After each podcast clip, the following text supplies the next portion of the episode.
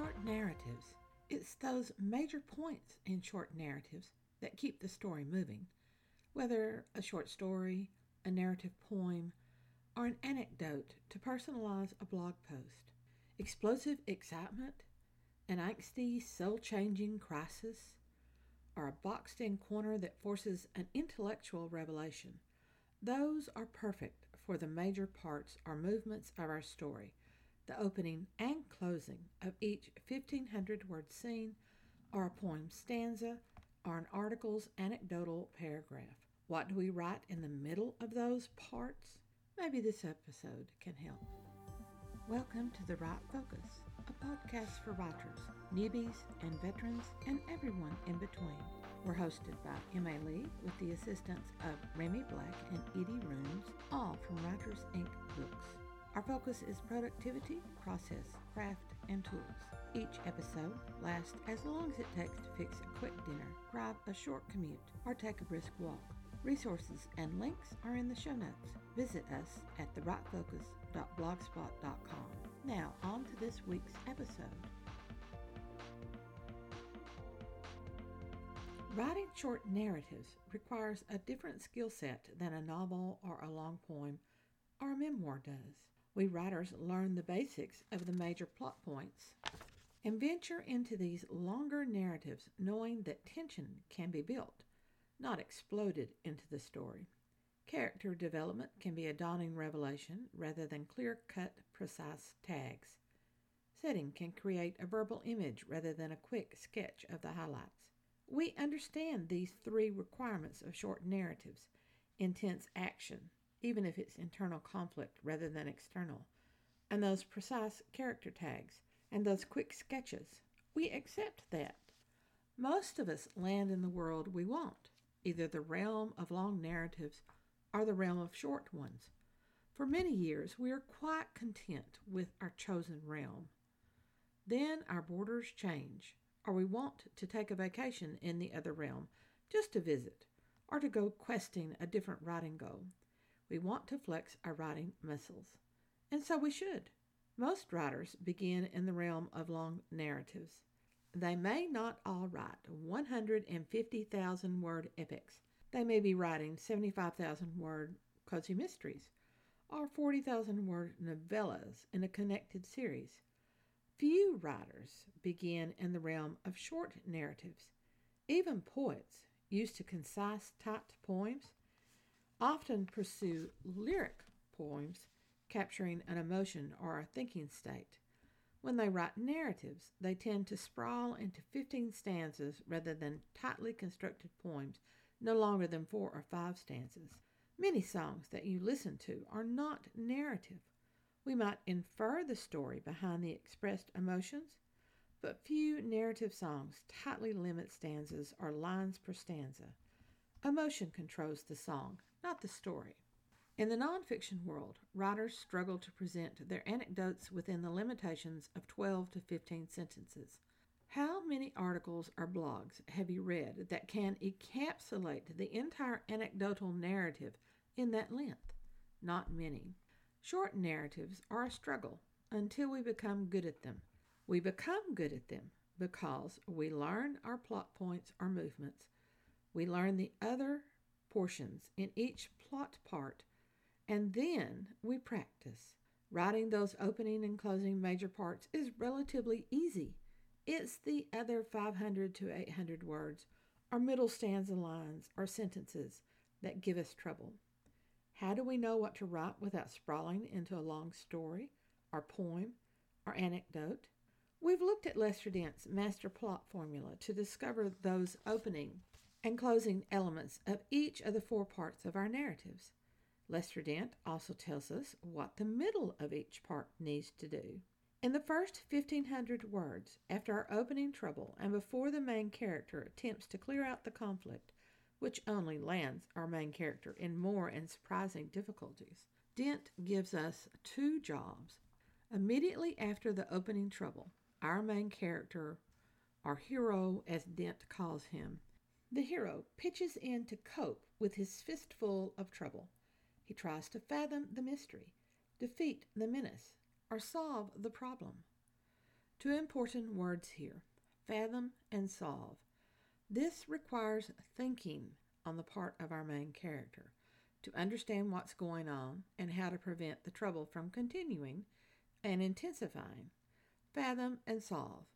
This gives our main character's thought process and introduces them to our audience. We discover our main character's perspective on life, on honor and ethics, or interactions with others.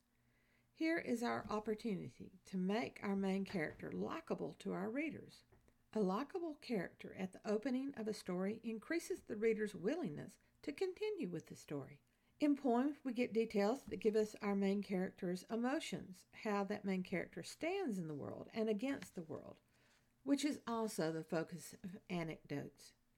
The second writing we do, after our main character attempts to fathom or solve the trouble, is, quoting Dent, introduce all the other characters as soon as possible, bring them on in action.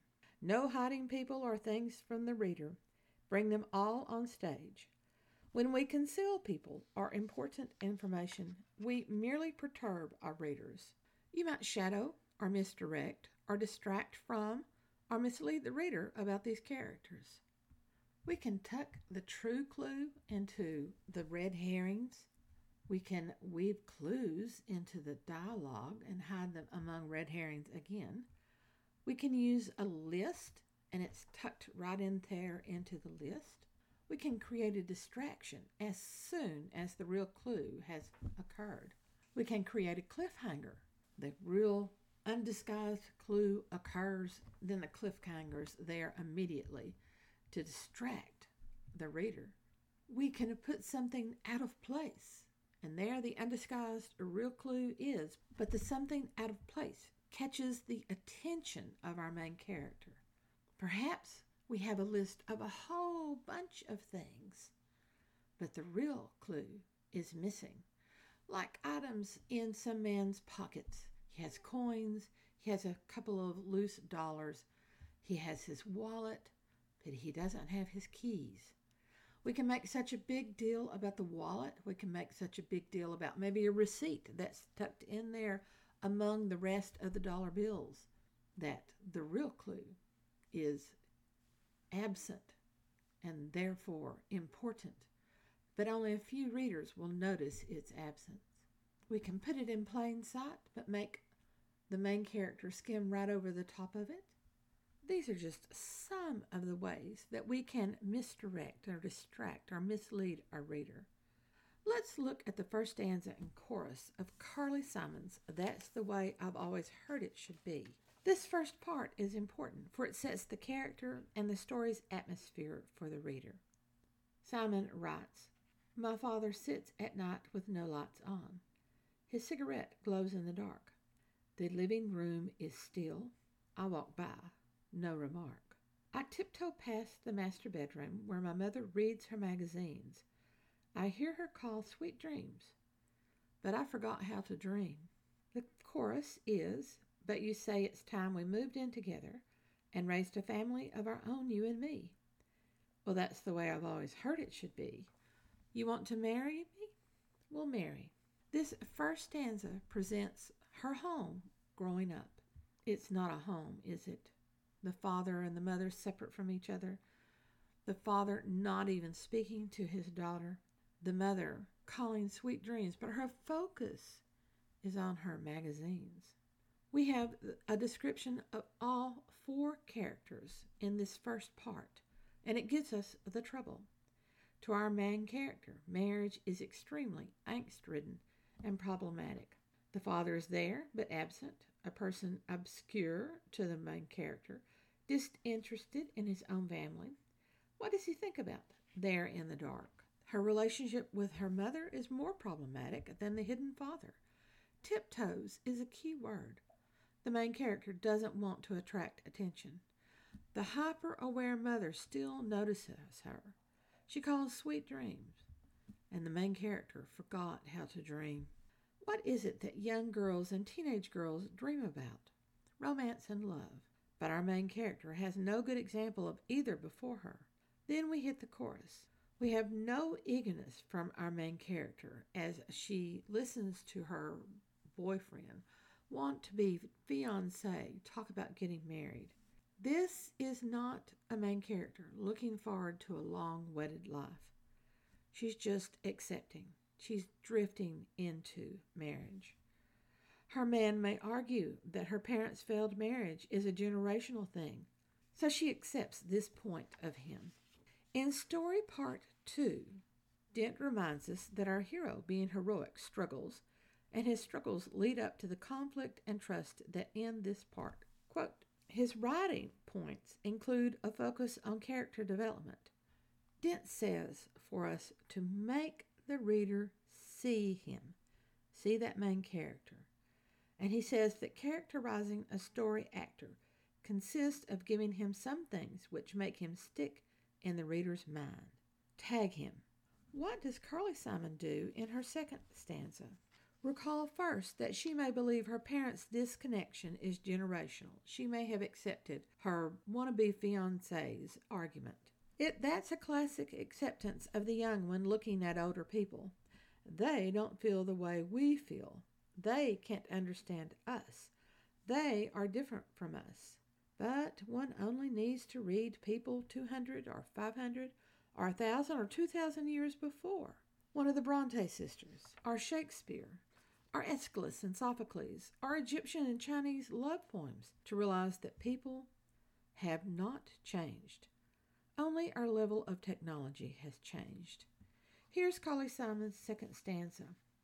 My friends from college, they're all married now. They have their houses and their lawns. They have their silent noons, tearful nights, angry dawns. Their children hate them for the things they're not. They hate themselves for what they are.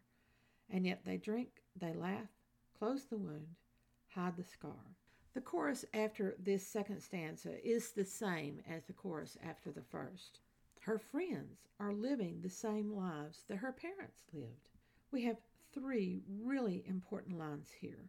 Her friends hate themselves for what they are, yet they drink, they laugh, they close the wound, hide the scar. Dent's instructions for the third part tell us that the hero will make some headway in whatever has troubled him. He corners the villain or somebody in a physical conflict.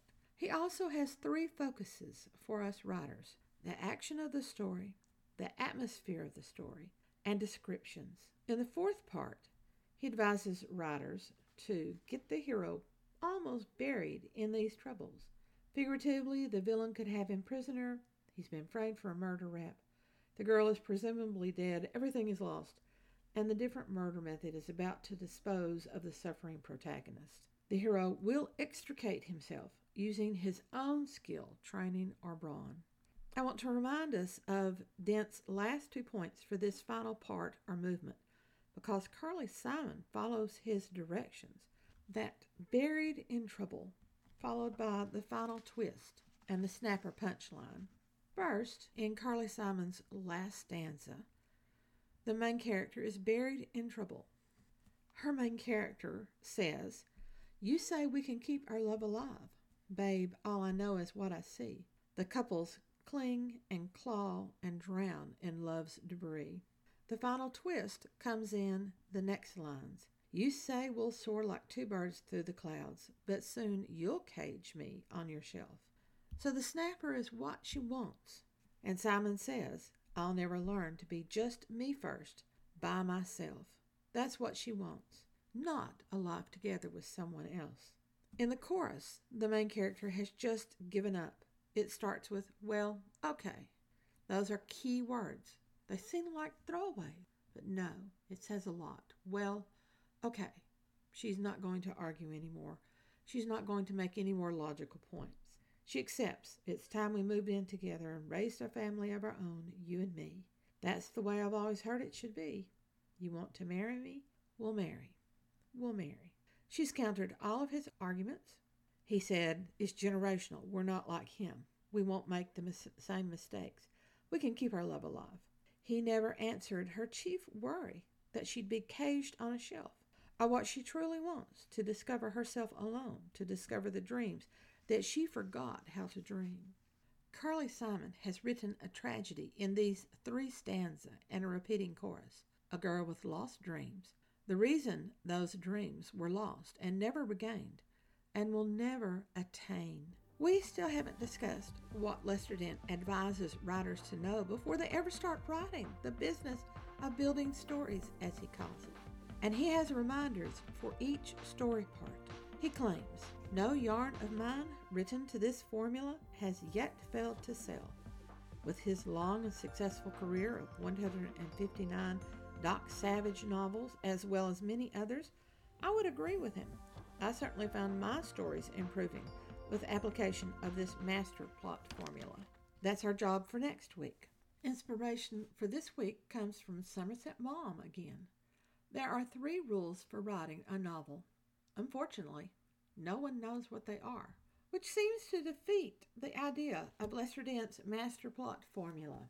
However, he merely gives us broad guidelines. He doesn't tell us specifically what to write. That's up to us.